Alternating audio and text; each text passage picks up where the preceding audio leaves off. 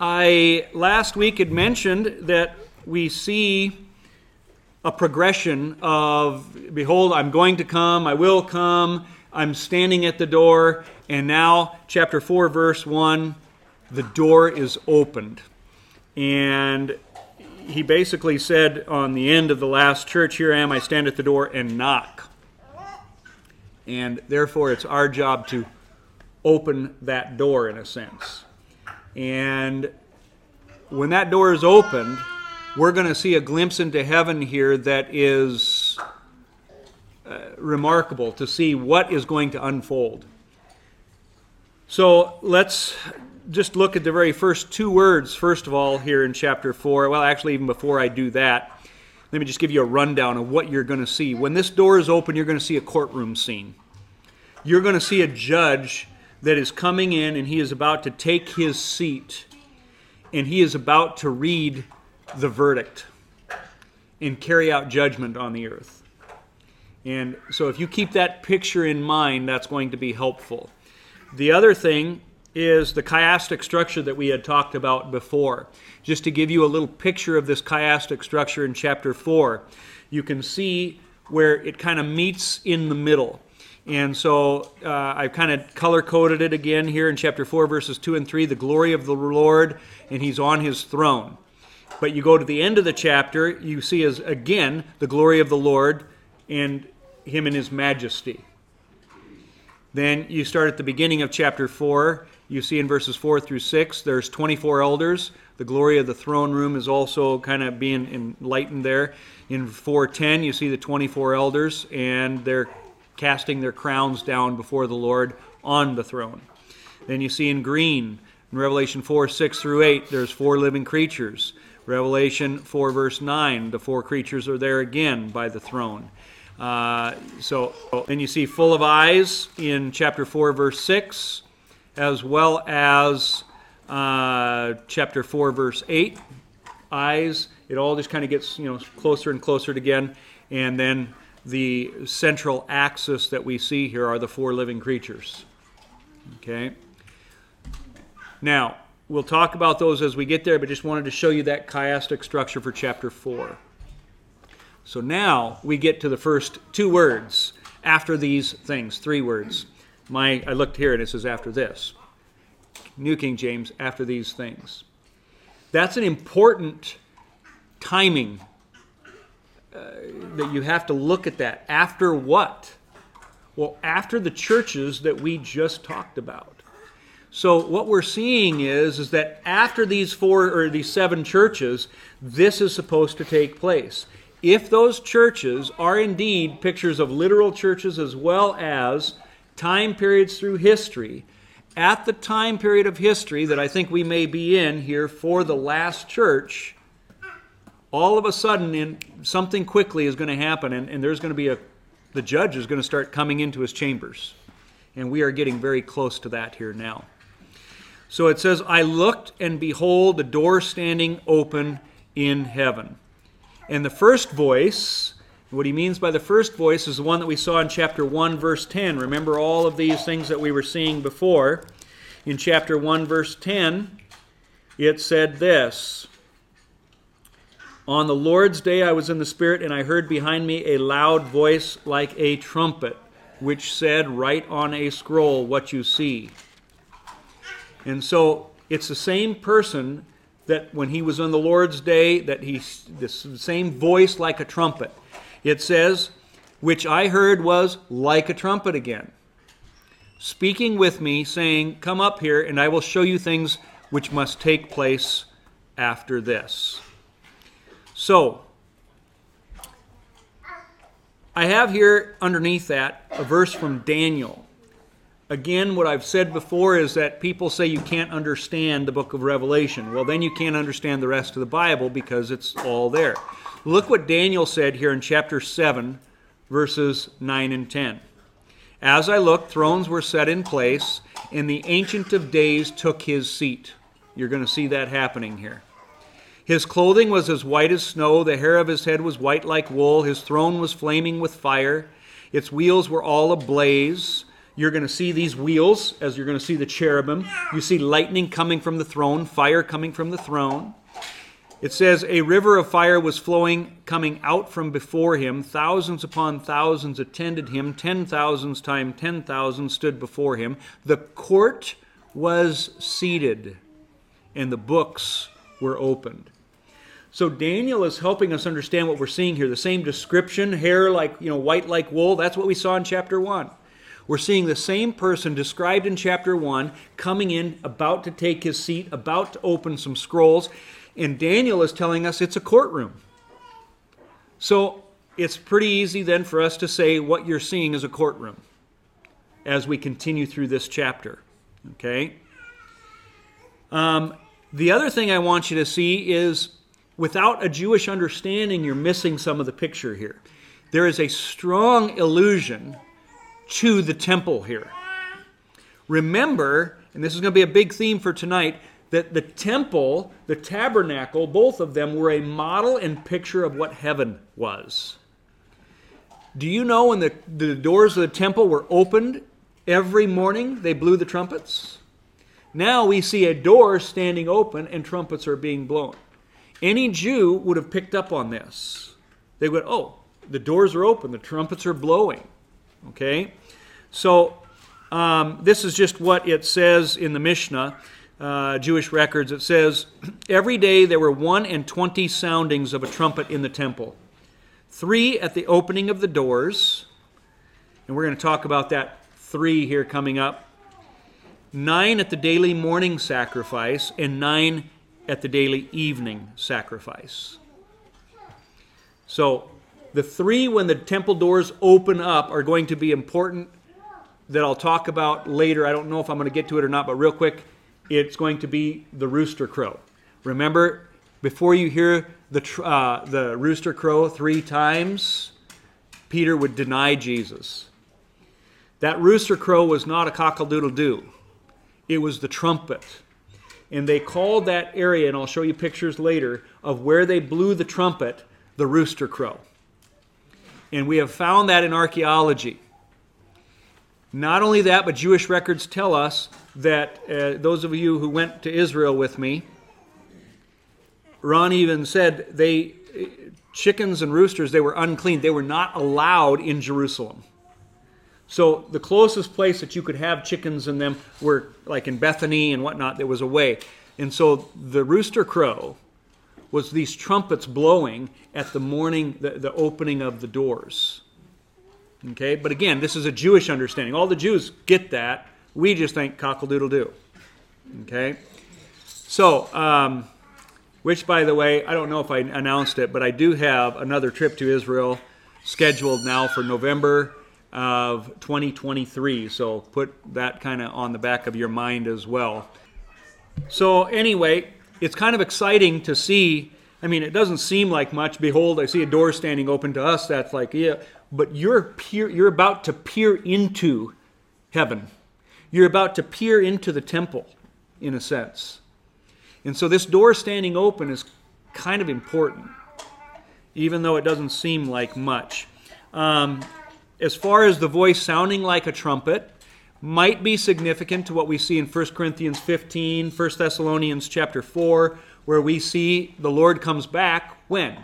At the sound of a trumpet, the last trumpet. We'll talk about that when we get to those things later, but just to kind of put that in your mind for now. Um, and again, then, as far as defining after this, what does that mean? I believe it's the times of the churches. And one other thing that's important that we really have to look at that really forms a lot of the doctrines that we have as far as the book of Revelation goes is from these three words here come up here. That voice like a trumpet said to him, Come up here. So John is being caught up in some ecstatic ecstasy state of spiritualness, and he is taken up. Now, you often hear that the word rapture is not in Scripture. Well, that is somewhat true and somewhat not true.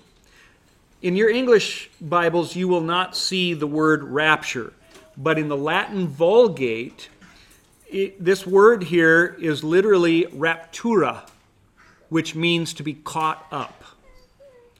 So the Latin of this come up here was that John was caught up. Probably much like what we saw Philip and the Ethiopian eunuch. Remember, he went and he baptized him, and then he was just taken and set down somewhere else. He was caught away. That kind of thing is, is what we're seeing here with this word. Now, that doesn't mean that just because it's caught up that now you think, oh, rapture. Or else it would be like saying, well, the rapture just took place. I think it's simply saying this that the Lord caught him up to see what was behind this door, what's behind the curtain. And he's going to see that. But a lot of the pre trib rapture people will say this that you will not see, as I mentioned last week, the word church used again. And now we see this come up here. A rapture takes place. And so that the church is now gone. But he wasn't talking to the churches, he was talking to John. So it seems a little out of context to me to use this as the support for that. Okay? But just to let you know that that's kind of one of the areas where they get it the pre trib rapture taking place right there. So, as far as this door standing open, we see the symbolism, we see what the Jews would see, but I also want you to see what Scripture says about doors being opened as well. And in John chapter 10, verse 7, then Jesus said to them again, Most assuredly I say to you, I am the door of the sheep. Jesus is the door. In the temple, he was the gate. There was one way into the tabernacle.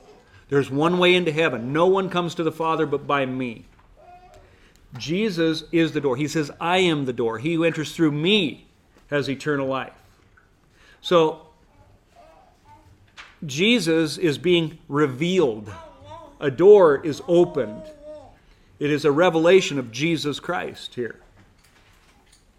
It goes on, All who ever came before me are thieves and robbers, but the sheep did not hear them. I am the door. If anyone enters by me, he will be saved and will go in and out and find pasture.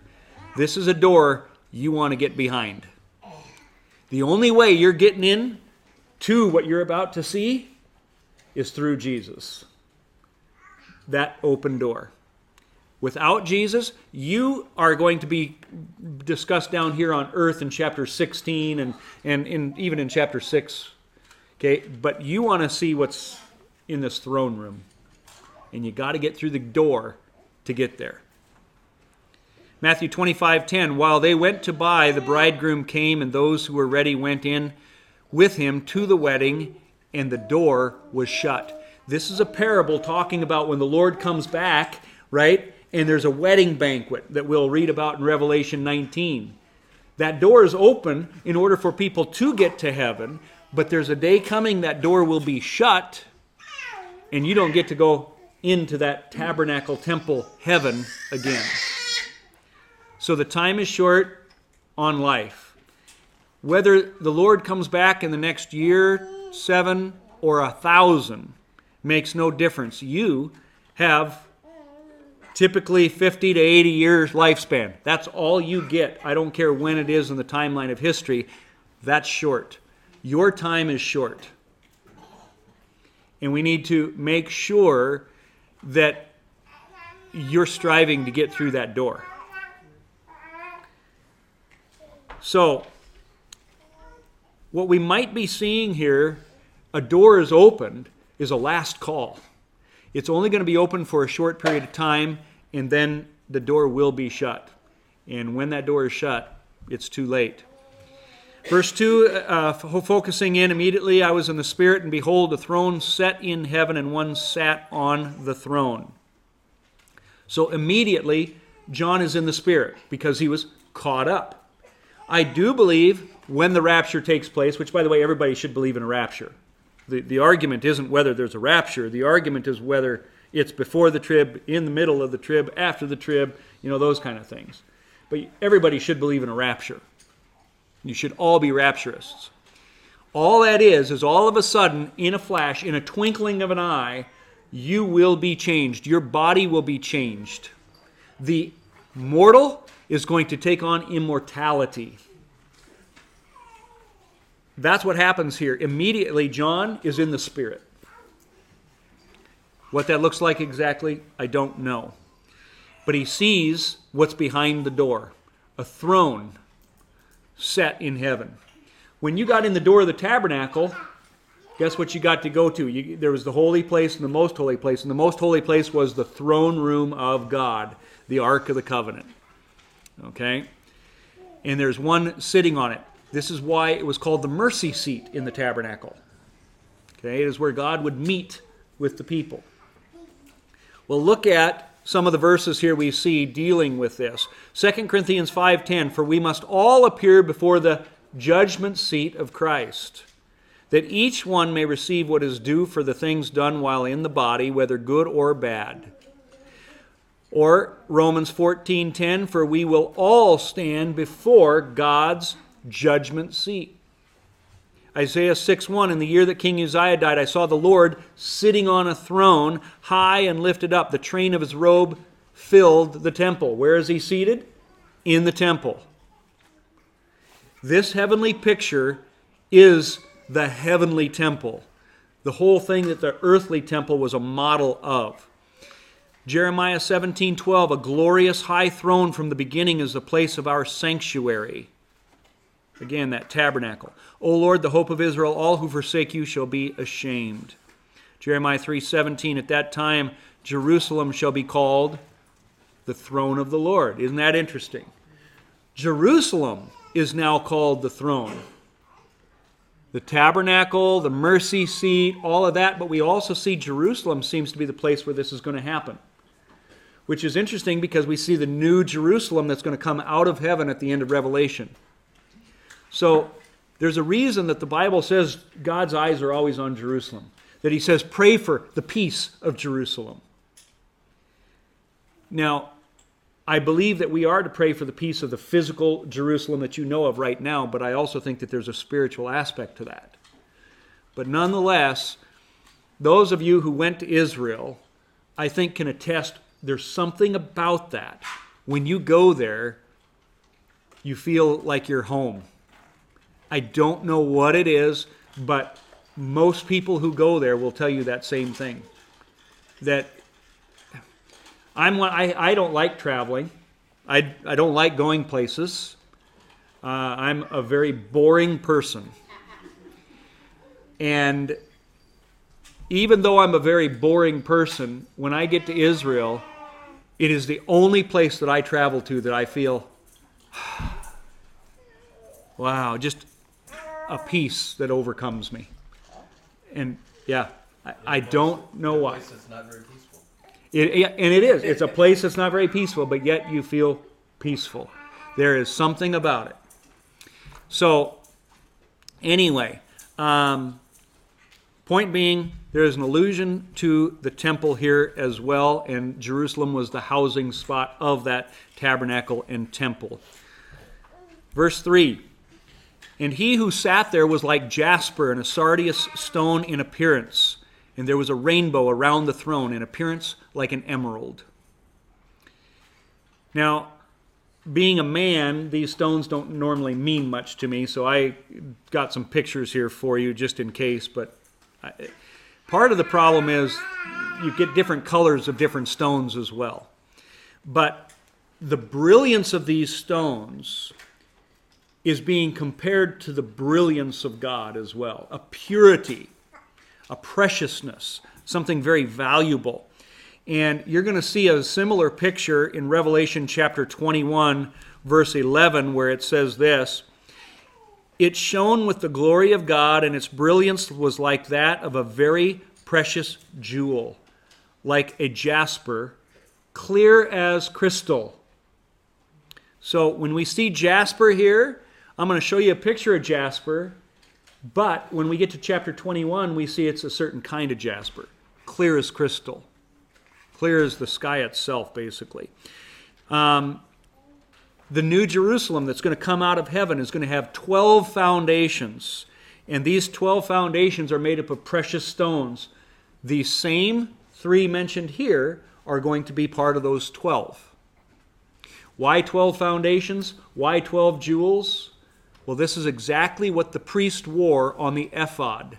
There was a jewel, one for each of the tribes of Israel. And the high priest would wear that. Remember, Jesus is our high priest. And so Jesus, in a sense, always has those stones or the tribes of Israel over his heart.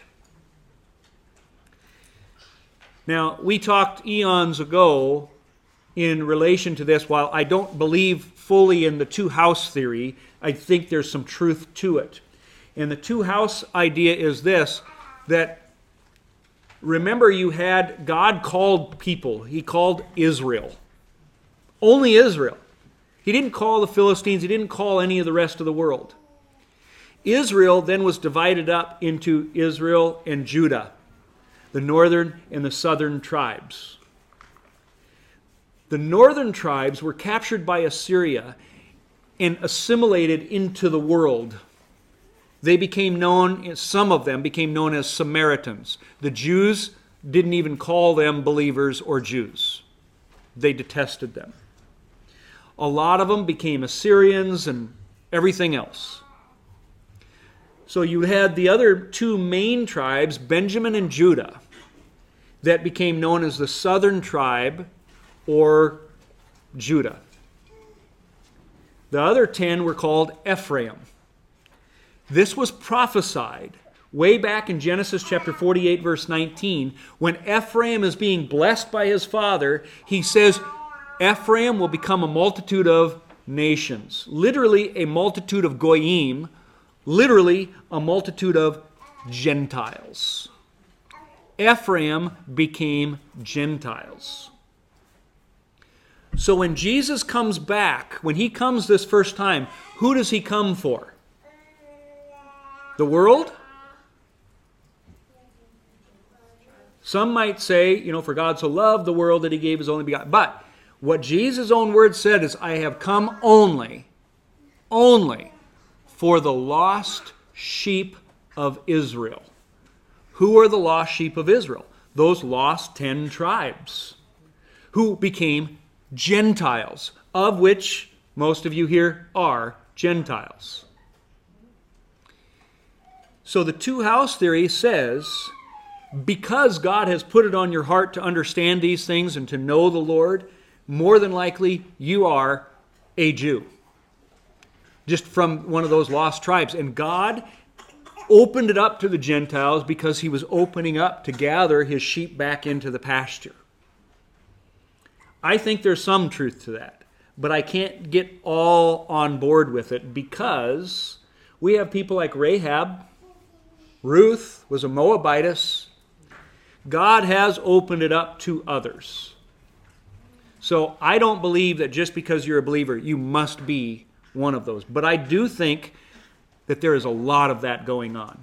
And God is calling his chosen people back. And that means he has always had those 12 stones over his heart. He has had a heart for Israel, a heart for his lost people, the lost tribes of Israel. He wants you back. He wants you to recognize him as the Messiah, and he's calling you. And so it's ever before his heart. Um, Isaiah 54 also basically predicted that these stones were going to be used. Um, I'm not going to go there right now. Uh, we'll discuss that in chapter 21 when we get to the New Jerusalem, but it's in Isaiah 54, verses 11 and 12. Now, uh, each of these 12 stones, I kind of have it up here, if you can see it. Surprisingly, I think you can actually see it better than I can now. Um, what's neat about it is you have the tabernacle in the center. When the Israelites camped, they camped north, south, east, and west. And you can see up here, I've kind of highlighted them in black, great color to highlight in, but you can see those, there was one on three sides. These three stones that are mentioned are covering three sides of that tabernacle. at least one of the tribes in, in there. Okay? Ezekiel chapter 1, verses 27 through 28. When we see the throne of God, we see a rainbow. I saw that from what appeared to be his waist up, speaking of this judge again, he looked like glowing metal as if full of fire, and that from there down he looked like fire, and bright or brilliant light surrounded him. Like the appearance of a rainbow in the clouds on a rainy day, so was the radiance around him. This was the appearance of the likeness of the glory of the Lord. You see this, the throne of God, the rainbow is there because of the glory of God. And notice here that that's what we see in Revelation as well, because we're seeing the throne room of God. And so here is emerald. Emeralds are typically a green rock, but imagine the most pure emerald, polished, shiny, beautiful, and precious. And so here is emerald, just to give you an idea that there is a rainbow like an emerald around the throne. And here we see Sardis, the other one mentioned. And again, Benjamin. So here you can see on the breastplate, there were the three, I've got them arrows there showing you the three stones for those three tribes. So at this point, these are just the three that are mentioned. We'll see all 12 later on in chapter 21. But right now, this is what John is seeing right at the, the, the right next to the throne. And that is why I showed you this tabernacle. He has them right next to the throne. Okay? So, again, uh, the temple, we're seeing a picture of, of, a heavenly temple here.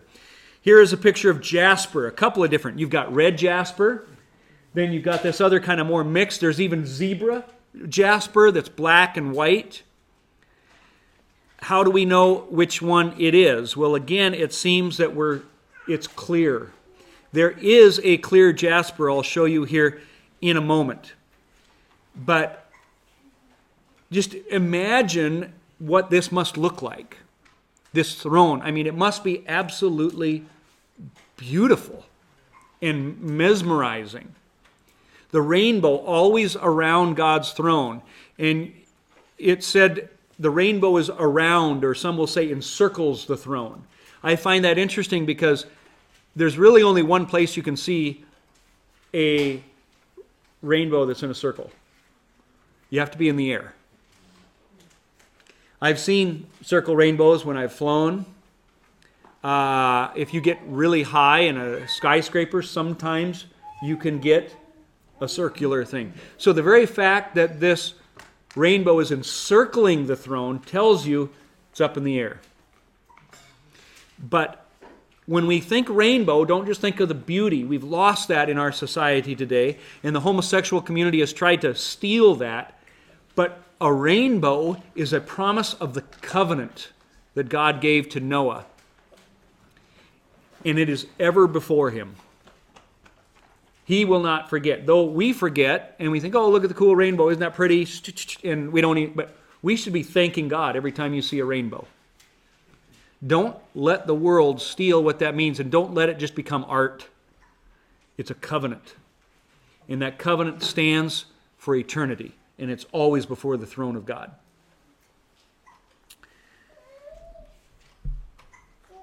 Here is jasper, a clear jasper. Uh, it is most rare as well. So, again, the most pure, the most rare, the beauty, but just kind of wanted to show you what that looked like. Now, I'm going to sidetrack a little bit here from these verses for a moment because I also want you to see, as far as this rainbow, that Satan wants to mimic absolutely everything that God does. Jesus rose from the dead. What are we going to see later in Revelation? I'm sure you're familiar, but there's going to be an Antichrist that looks as if he had been killed, but comes back to life. He is even going to mimic the resurrection. everything. We've talked about there's a Holy Spirit, but in the churches today, I am telling you that there is a mimicking unholy spirit in churches today that is not the Holy Spirit. We have to always be on our guard because the devil doesn't come looking evil. He's going to come disguised as an angel, and not just an angel, but an angel of light, beauty. I want to show you a little bit when it comes to Islam, how Satan tries to mimic even what's going on here. Let me show you a little bit here, uh, just real brief history. When Muhammad was 40 years old, in 610 AD, he was thinking in a cave on Mount Hira here. And that mountain is just outside of Mecca, which is basically Islam is supposed to go to Mecca, kind of a, uh, what do you call it, your pilgrimage, kind of a holy pilgrimage that you're supposed to take. Well, he was visited by the angel Gabriel, supposedly. This is what they teach. And this is the same angel that appears to Mary, that appears to Daniel, but also just add to that list to Muhammad. Okay, now I don't believe that that was who this was, but this is what they teach. Well, from that on, that time on, he had many different visitations by this angel. These angels would give him the message of where we get the Quran. And so Muhammad is viewed as like the last and greatest prophet but they just see Jesus as another prophet, but Muhammad is even better. Okay? What's interesting is what the Quran describes this angel as looking like. The angel is described as an angel of light and as beautiful as a peacock. The same colors and precious stones, glittering jewels, it says. Ezekiel 28, verse 13, look what it says of Satan himself. Satan was adorned with precious stones. It says, You walked among the fiery stones among the Garden of Eden. On the day that they were prepared, you, you, were, you were created. You can go read Ezekiel 28. There's a long uh, section that deals with that. And so Satan was beautiful this angel that appears to Muhammad is described as beautiful like a peacock and glittering jewels. Well, that's what we see as the throne room of God. Revelation 9 1 says that this Satan is a fallen star. The Quran calls Allah the Lord of Star of Sirius. He is a, a star. That's what they call Allah. Satan is called the morning star. Jesus is called the morning star. So Allah, being called a star, must be one of those two. And I'll tell you, it's not Jesus. What's the Sirius? Like, what is that? Mean? The star Sirius is just a really bright, it's the name of one of the stars, a really, really bright star there at night. Satellite radio. Yeah, that too. So Muhammad then goes to Jerusalem. Why Jerusalem? It's this holy city, right? Again, mimicking everything. And he gets to talk with Moses, Abraham, and Jesus there. And one night he is even taken uh, to heaven by a ladder. And some horses another night, I think, take him. But bottom line is a ladder to heaven we see, I think it's in John, Jesus is described as that ladder that goes to heaven. so, when you go to Jerusalem, you have the Dome of the Rock. This Muslim, it's not really a mosque, but it's pretty much a mosque, that is on where the Temple Mount used to be. And it was built in 691 AD. The reason it's built there is because they say this is where Muhammad ascended to heaven. Remember what the Bible says of Satan? I will ascend above the stars of God. I will sit enthroned on the Mount of Assembly, on the utmost heights of the sacred mountain. Satan wants to not only ascend above God, but he wants to be in Jerusalem on the Mount of Assembly. He's mimicking literally everything. So, Wasn't that also the spot where Abraham was going to sacrifice Isaac? yes, it is believed to be the, the very spot that Abraham sacrificed Isaac, or the threshing floor that when David bought that from, uh, what was his name? Now it left me. Who is it? No, that's a vineyard. Uh, anyway, when, when David bought the threshing floor, this is a threshing floor that's up there. And so inside the Dome of the Rock, there's this big natural rock area there. Now, years ago, I actually was able to go in there. You can't go in there anymore. And you go down some steps to get to this natural rock, and there's a hole inside, which, again, a threshing floor, what they would do is throw the chaff up. The chaff would get blown away, the wheat would fall to the ground, and they'd throw the wheat down into the hole. So it, it is definitely a threshing floor. Now, a lot of interesting things in regards to this. Uh, we've kind of mentioned it before. I know in Israel I talked about it, but the Avon Hashatia, this is called by the Jews the Avon Hashatia stone, the foundation stone. And it is also called the pierced stone because of the hole. There are holes in it. And that stone they believe is where Jacob, you know, I don't believe it is, but this is what they teach.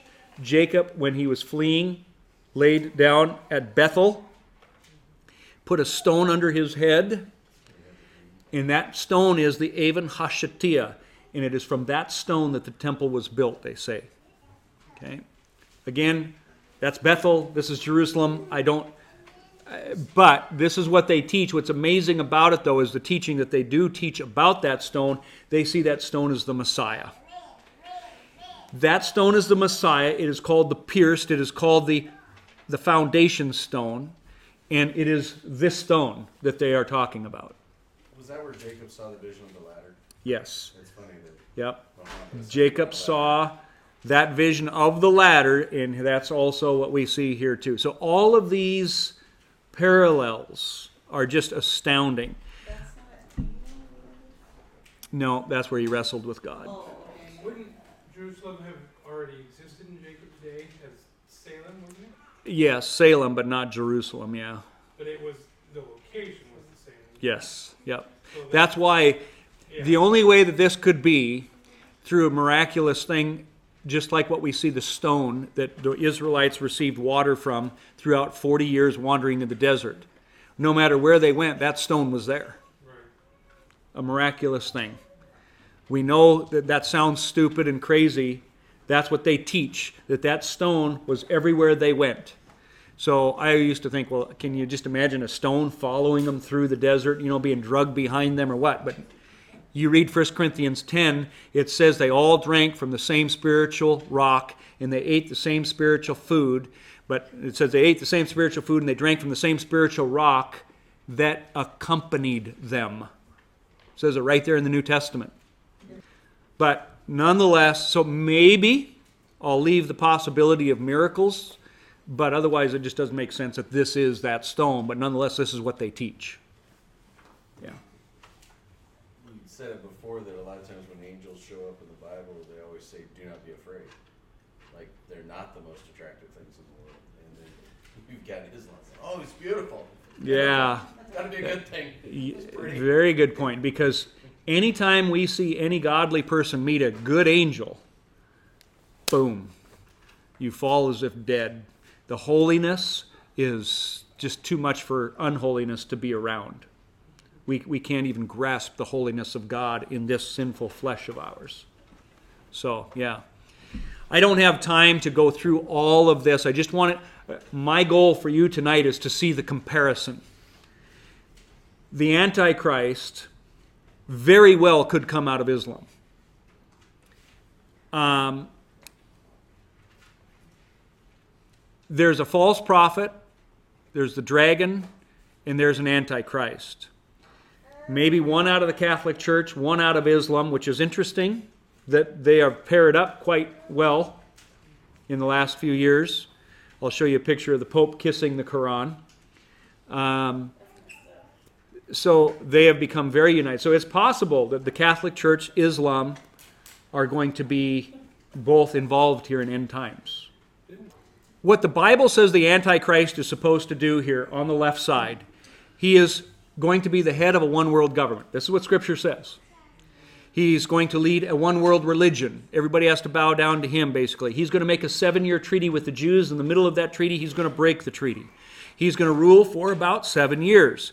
Um, he is going to be coming on a white horse, which you're going to see in Revelation chapter 6, the first seal, the beginning of the apocalypse. He is going to conquer the Holy Land. He's going to come into Jerusalem.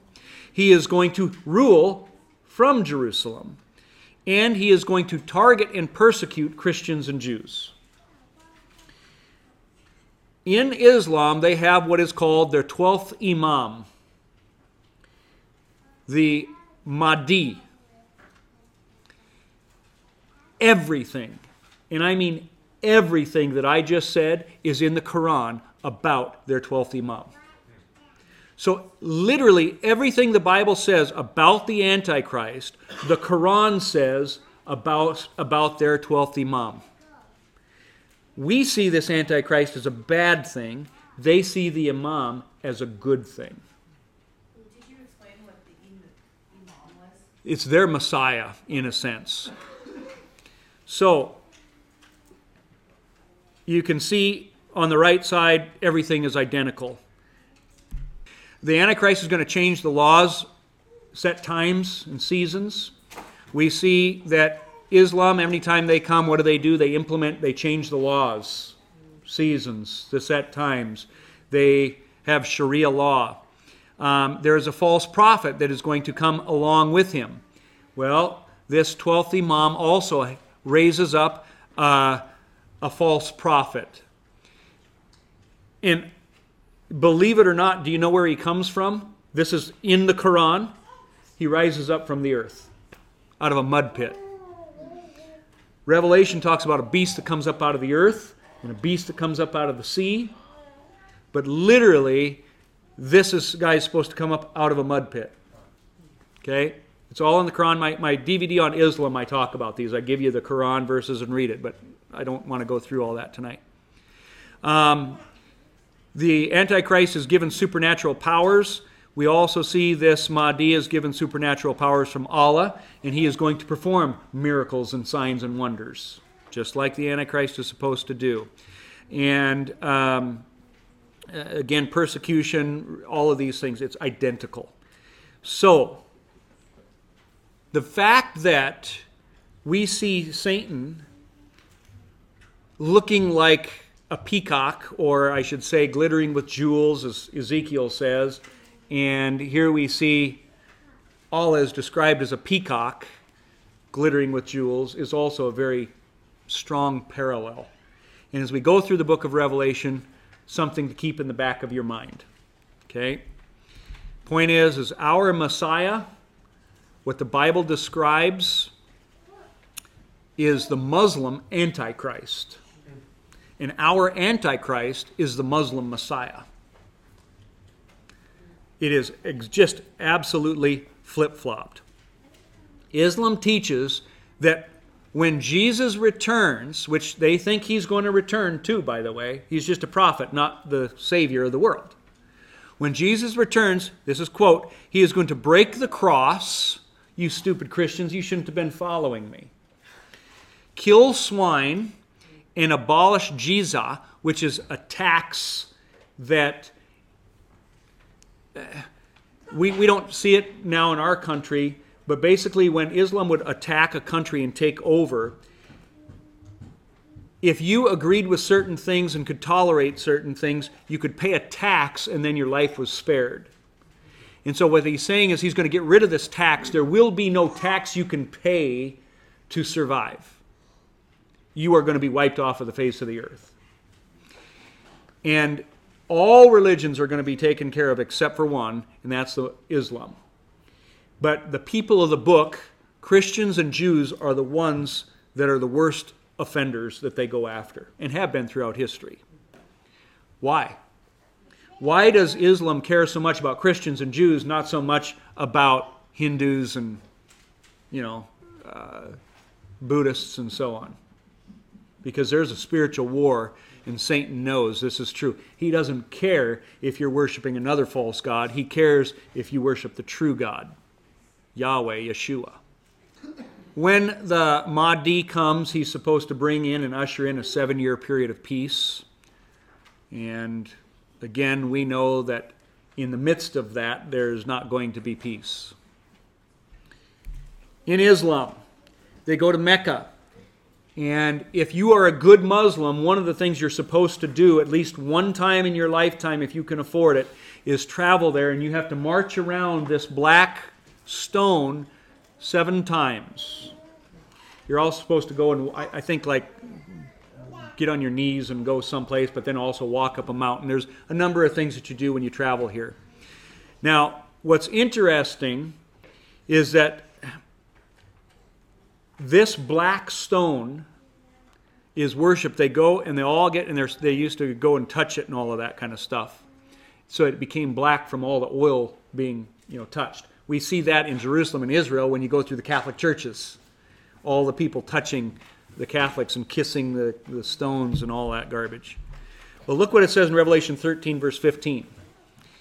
Just jumping ahead a little bit to kind of keep the theme. It was allowed to give breath to the image of the beast. This is the Antichrist. So that the image of the beast might even speak and might cause those who would not worship the image of the beast to be slain. We will discuss that more later, but for now, let me show you what Islam teaches. Allah will raise up the stone on the day of judgment. It will have two eyes with which it will see, and a tongue which it talks with. It will give witness in favor of everyone who touched it in truth. Many years ago, the black stone was whiter than milk. It was only later that it became black as it absorbed the sins of those who touched it. All of these parallels are just weird. Revelation 9 1. The fifth angel sounded, I saw a star fall from heaven unto the earth, and to him was given the key of the bottomless pit. Revelation 8:10 and the third angel sounded and there fell a great star from heaven burning as it were a lamp and it fell upon the third part of the rivers and upon the fountains of waters and it's going to turn them bitter. Look at what we know that this is the antichrist. Look at what uh, the Quran teaches here. Surah 24. Surah is just a chapter, basically, of the Quran. Allah is the light of the heavens and the earth. A likeness of his light is as a niche in which is a lamp. The lamp is in a glass, and the glass is, as it were, a brightly shining star.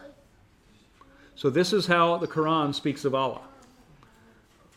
This is how the Bible seems to speak of Allah or the Antichrist. In Daniel chapter 11, speaking of this Antichrist, neither shall he regard the God of his father, nor the desire of women. Some say, is he going to be gay? We'll talk about that in a moment. Nor regard any God, for he shall magnify himself above all. But in his estate shall, be, shall he honor the God of forces.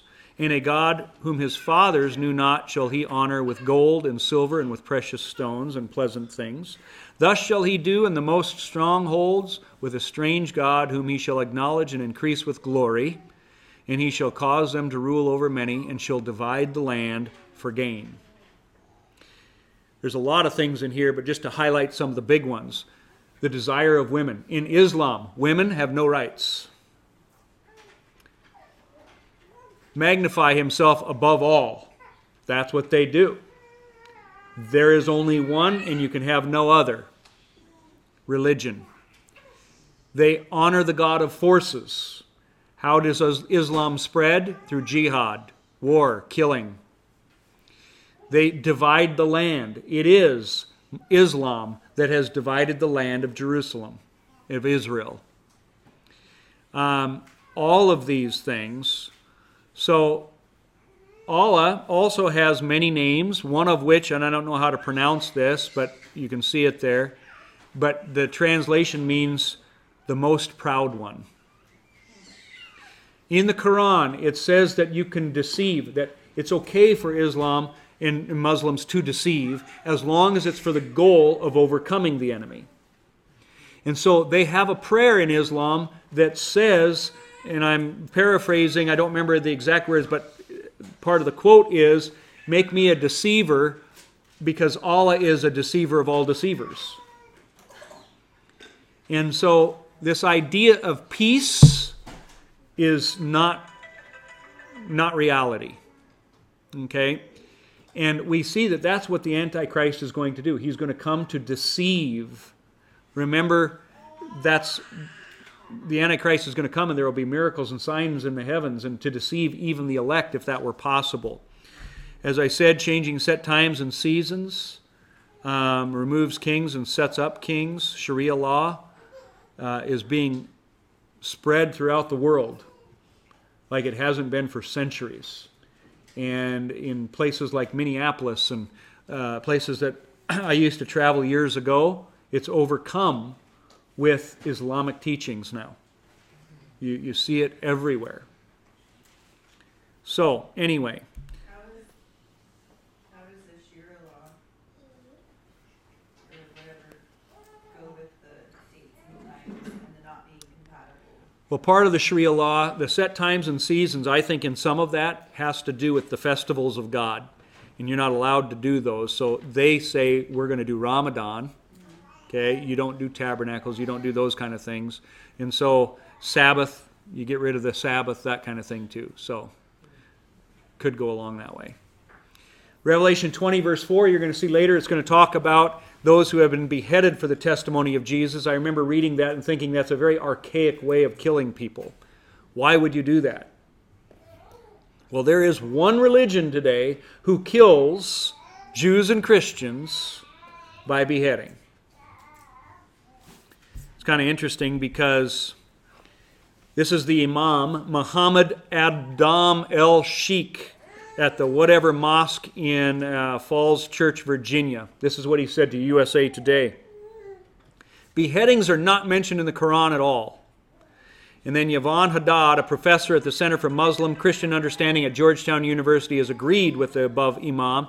And he added, There is absolutely nothing in Islam that justifies cutting off a person's head. Deceiver of all deceivers, make me a deceiver. That is an absolute lie. We've seen it on TV, on the beaches, and around the world, them doing that, let alone what the Quran actually says. Surah 5:33 The punishment of those who wage war against Allah and his messengers and strive with might and main for mischief through the land is this execution by beheading or crucifixion or the cutting off of hands and feet from opposite sides or exile from the land.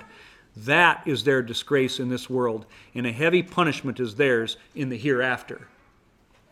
Or in 8:12, I will instill terror into the hearts of the unbelievers. Smite ye above their necks and smite all their fingertips off. Or 47:4, therefore when ye meet the unbelievers, strike off their heads. 9 123, O ye who believe, murder those of the disbelievers, and let them find harshness in you. It does say it. How about 2 191 kill them wherever you find them drive them out wherever you drove you wherever they drove you out 2 193 fight them on until there is no more tumult and religion becomes that of Allah 929 fight those who do not believe in God and the last day and by God they mean Allah there and fight the people of the book which is Christians and Jews who do not accept the religion of truth they mean Islam until they pay tribute that's that tax by hand, being inferior. Chapter 8, verse 17 It's not ye who slew them, it is God. When thou threwest a handful of dust, it was not thy act, but God's. And so, anyway, you get the idea. I believe Islam is going to be tied into this. We could maybe I'll maybe mention it as we go further, but for now, I just want you to see this description of the throne of God is described by the Quran for Allah and these angels, and I think it's Satan. So Satan is even trying to mimic this. All right, back to Revelation, verse 4. Around the throne were 24 thrones. On the thrones I saw 24 elders sitting, clothed in white robes. They had crowns of gold on their heads. And from the throne proceeded lightnings, thunderings, and voices. Seven lamps of fire were burning before the throne, which are the seven spirits of God. So, we see what the throne looks like. Now, you go outside of the throne, you see 24 elders are seated there. They've got crowns on their head. There's lightning coming out from the throne. A Jew would have had something brought to mind here as well. The Sanhedrin. Although there were 70 members of the Sanhedrin, you had the Nasi that would sit in the middle, and then they would sit all around. Interestingly, the 24, more looking at it from a biblical perspective, in the temple. Remember, you go through the door of Jesus, what do you see? The throne of God. We're going to talk about this more later, but there's also the, the bronze basin. It was called the Great Sea. You will see what looks like a sea of glass before the throne. Perfect description. The priests were divided up into 24 different uh, times of service. There were also 24 stations of service in the temple.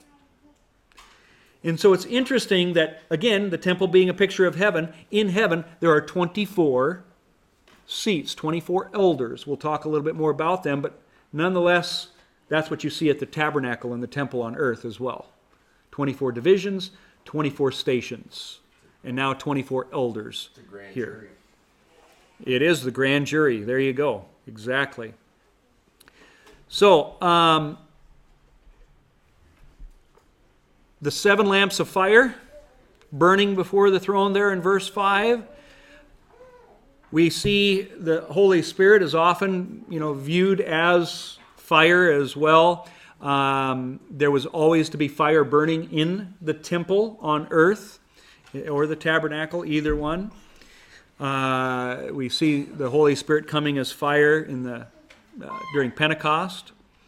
So it seems like the Spirit, which was also the lampstands, you know, among the churches, the Spirit of God was among the churches, you might say. The other interesting thing to me, I'm not going to get into too great a detail here, but uh, the voices. Look what comes from the throne. Proceeded lightnings, thunderings, voices. When you went to Mount Sinai, when the Ten Commandments were given, those are the things that we see. Voices as well. I'm not going to teach this again, but if you recall, I taught about speaking of tongues, the gift of the Holy Spirit, the flames of fire. That wasn't just at Pentecost, it was at Mount, excuse me, Mount Sinai as well. In Mount Sinai, it literally says in Scripture that there were voices and flames that went out. The, the flames of fire went out from the voices to the 70 nations of the earth, they say. But the Bible does say that. Uh, go listen to my teaching on Patreon that talks about uh, tongues of fire, basically. So, who are the saints here? We've got 24 thrones, and on the thrones, 24 elders. And then we're going to see beyond that, there's going to be some saints. Okay, we'll talk about that in just a minute. But the Matthew verse here, looking chapter 19, verse 28, I tell you the truth, at the renewal of all things, seems to be what we're getting a glimpse of here. When the Son of Man sits on his glorious throne, what is being described right here, you who have followed me, he's speaking to the apostles, the disciples, will also sit on 12 thrones, judging the 12 tribes of Israel. So at least 12 of these 24 seem to be the 12 disciples. including Judas. No, I think Judas was replaced by Paul. Some say Mattathias. Matthew 19 was? Um, not by Matthew 19, no. But Judas didn't make it. The scriptures are pretty clear about that. He's just kind of saying, You who followed me here. But there will be 12. Now we see that the disciples pick some other people. Matt- Mattathias is one of them, and they cast lots, and the lot goes to him. And so a lot of people think he replaces him, but I find it interesting that we don't find anything about him ever again. I think that was man's choice, and that the disciples said, okay, we got to replace Judas. Let's see. We'll take you and you. All right, Lord, now you decide about between our choices. Shortly after that, we see Paul, Saul, riding on the road to Damascus, and God says, I have chosen you to be my servant. And I think God chose Paul. So, but anyway, Matthew 3:11, he will baptize you with the Holy Spirit and fire. That Spirit of God is, is just, it's there. That comes out from the throne of God, from the presence of God, because, again, God is one. Later in Revelation chapter 20, verse 4, we're going to see these thrones again. I saw thrones on which were seated those who had been given authority to judge, and I saw the souls of those who had been beheaded because of their testimony for Jesus and the Word of God. They had not worshipped the beast in his image, nor had received his mark on their foreheads or their hands. 2 Timothy 2:11 talks about this throne. Here is a trustworthy saying, if we died with him, we will also live with him. If we endure, we also will reign with him. He's not just talking to the disciples there. You are going to reign with. So the 12 disciples get 12 of those thrones. I think there's going to be probably 12 tribes of Israel, 12 of the heads of the tribes of Israel as well, or the other 12. But then you've got saints outside of this. And you too are going to be reigning. 1 Corinthians 6 2 Do you not know that the saints will judge the world? You will be part of that. Okay? Chapter 4, verse 4, a couple other highlights. They were clothed in white robes, crowns of gold. Um, the white robes, that was predicted back in chapter 3, one of the churches, to he who overcomes, I'm going to give you white robes. Um, probably then that linen cloth that is explained in chapter 19, verse 8 of Revelation, which says the white robes are the righteous acts of the saints. That what you do in this world does matter, but you have to do it through Christ. The crown, the word crown here is a Stephanos. It's, uh, it's basically a, a victor's crown. You have overcome. Okay, not, not a ruling, but a victor's crown. Verse 6 Before the throne there was a sea of glass like crystal. Okay, remember the temple. Before it, as I said, was this bronze basin of water called the sea. That's what it's called in Scripture there in Chronicles, I believe. In the midst of the throne and around the throne were four living creatures full of eyes in front and in back. We're not going to get time to talk about this too much, but I want to show you Ezekiel 1, verse 22. Spread out above the heads of the living creatures was what looked like an expanse sparkling like ice. Here in Revelation, it says like a sea of glass. Ezekiel described it as ice. Would pretty much look the same. When Moses goes up Mount Sinai, what does he describe it as? Under his feet was something like a pavement made of sapphire, clear as the sky itself. So, if you, I've, I've done, read many commentaries on Revelation, and as you do this, they talk about all of this, they spiritualize it away to where they're, it, it's not even real. It just, it's a symbol of something, but it's not real. It's not literal. Moses, in, in the book of Exodus, that was a historical book, and he is describing what he saw. It was real. And so, Ezekiel, Exodus, Revelation are all saying the exact same thing. It must be literal as well. Now, these creatures are the cherubim. Um, I'm not going to get, as I said, time to talk about the cherubim. But I just went to look for some pictures to maybe give you a visual of what we've described here so far tonight. And so here's a few of them. You- You've got the rainbow, like emerald. You have the four living creatures, the cherub there. You've got 24 elders sitting around. You've got the lampstands. You've got the sapphire, clear as the sky itself. Lightning coming from the throne. But again, this is the picture you see in the temple on earth. If you could open up, you had the mercy seat, the Ark of the Covenant, the throne of God. You had smoke and whatnot, bright light that would come out from it. You had the cherub that were around the Ark of the Covenant, you know, uh, that were on top of it there. You had the menorah in front, the lampstand. You also had the altar of incense, which are the prayers of the saints. It hasn't been described here, but it will be later. So that incense altar is there as well. You also had the manna, the Word of God. Well, Jesus is the manna, He's there.